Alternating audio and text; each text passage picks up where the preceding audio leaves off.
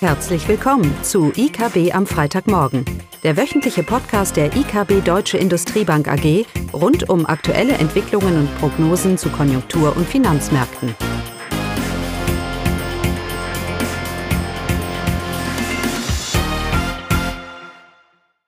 Willkommen zu IKB am Freitagmorgen, heute mit Eugenie Wiebe. Heute sprechen wir über die jüngsten Konjunkturdaten aus China und auch über die aktuelle Entwicklung der Inflation. Wir fangen mit China an. China hatte ja einen sehr guten Start in das neue Jahr, was die Wirtschaftsdaten angeht. Ähm, der BIP-Anstieg war 18,3 Prozent zum Vorjahresvergleich. Dabei hat der Außenhandel am meisten zum BIP-Wachstum beigetragen, aber auch der Dienstleistungsbereich entwickelte sich stark. Natürlich muss man sagen, dass die Höhe des BIP-Wachstums auch auf den starken statistischen Basiseffekt äh, zurückzuführen ist, da ähm, im ersten Quartal äh, des letzten Jahres ähm, ein starker Einbruch zu beobachten war. Die aktuellen veröffentlichten Konjunkturdaten aus China zeigen, dass das Wirtschaftswachstum sich zwar weiterhin fortsetzt, jedoch lässt die Dynamik nach. Die Industrieproduktion ist im April um 9,8 Prozent zum Vorjahresmonat angestiegen. Im Monat davor lag der, die Wachstumsrate bei 14,5 Prozent. Hier sind die belastenden Faktoren für die Produktion die Versorgungsengpässe. Wir haben ja immer wieder darüber in unseren Podcasts äh, berichtet. Aber auch steigende Produktionskosten haben für eine nachlassende Dynamik in der Produktion der Industrie gesorgt. Die Verlangsamung der Wachstumsraten ist aber auch bei den Einzelhandelsumsätzen zu beobachten.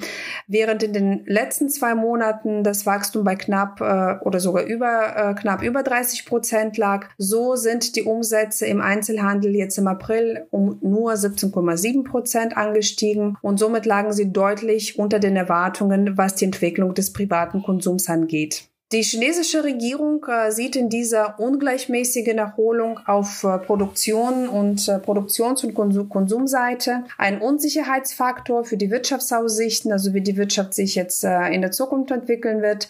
Denn der private Konsum ist für China ein sehr wichtiger wirtschaftlicher Faktor und äh, die Erholung des Konsums, falls die Erholung des Konsums nur noch langsam vorankommt, dann ähm, wird sich das auch negativ in den BIP-Zahlen niederschlagen. Grundsätzlich ist schon davon auszugehen, dass die Dynamik äh, bei den Wachstumsdaten nachlassen wird, denn zum einen werden jetzt die Basiseffekte ähm, immer, immer weiter nachlassen und zum anderen stellt sich einfach eine Normalisierung ähm, ein, nachdem jetzt die Pandemiekrise ja, mehr oder weniger überwunden ist. Wir kommen zum anderen Thema, das auch uns weiterhin beschäftigt, aber auch Finanzmärkte, und zwar ist das der Inflationsverlauf. Sowohl in Deutschland als auch in den USA haben wir im April einen Anstieg, einen Anstieg der Inflationsraten beobachtet. Klaus hat ja schon bereits letzte Woche ausführlich darüber berichtet, was äh, wir ähm, bei der Inflation mittelfristig erwarten und was das auch für die Geldpolitik bedeutet. Jedoch äh, bleibt das Thema äh, Inflation ein wichtiges Thema, denn der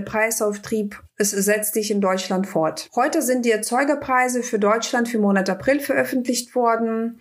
Diese sind um 5,2 Prozent zum Vorjahresmonat angestiegen und somit war das der höchste Anstieg auf Herstellerebene seit ja, fast zehn Jahren. Besonders stark war der Anstieg bei den Vorleistungsgütern. Die Preise sind dort um 8,2 Prozent angezogen, aber auch der Preisanstieg ist auch bei den Endprodukten zu beobachten. Dieser lag bei 1,3 Prozent. Ja, auch hier sind die Gründe für den Preisanstieg die Störungen in den internationalen Lieferketten und damit verbundenen Lieferengpässen.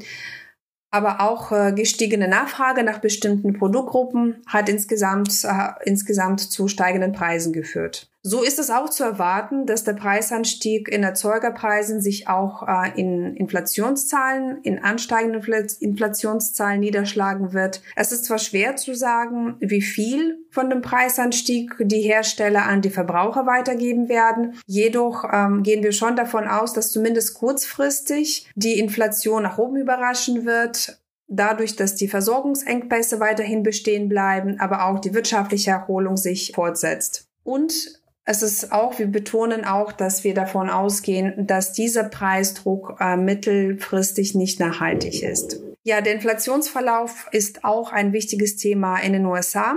Die Frage ist dort, äh, das ist, äh, dort ist auch Inflationsanstieg zu beobachten und die Frage ist, ob da eine Kehrtwende in der Geldpolitik zu erwarten ist. Der Notenbankchef hat in seiner letzten Sitzung gesagt, ähm, dass die beobachteten oder dass der beobachtete Preisanstieg vorübergehend ist, so dass keine Anpassung in der Geldpolitik nötig ist. Das bedeutet, dass sowohl die Ankäufe erstmal bestehen bleiben. Äh, momentan kauft die Fed die Anleihen im Wert von monatlich 102 Milliarden US-Dollar als auch der Leitzins wird weiterhin in der Spanne von 0 bis 0,2,5 Prozent bestehen äh, bleiben. Jedoch lässt sich jetzt aus den Fed Minutes äh, lesen, äh, die in dieser Woche veröffentlicht wurden, dass manche Währungshüte sich darüber aus oder sich darüber aussprechen, bei den nächsten Meetings oder in den nächsten Meetings über eine Reduzierung der Ankäufe sogenanntes Tapering zu diskutieren, da die Konjunkturerholung in USA rasch vorangeht. Es ist jetzt aber nicht mit konkreten Schritten zu rechnen. Also es wird jetzt in den nächsten Monaten jetzt keine konkrete Schritte bezüglich des Taperings zu erwarten. Es soll aber einfach eine Diskussion offen stehen. Mitte Juni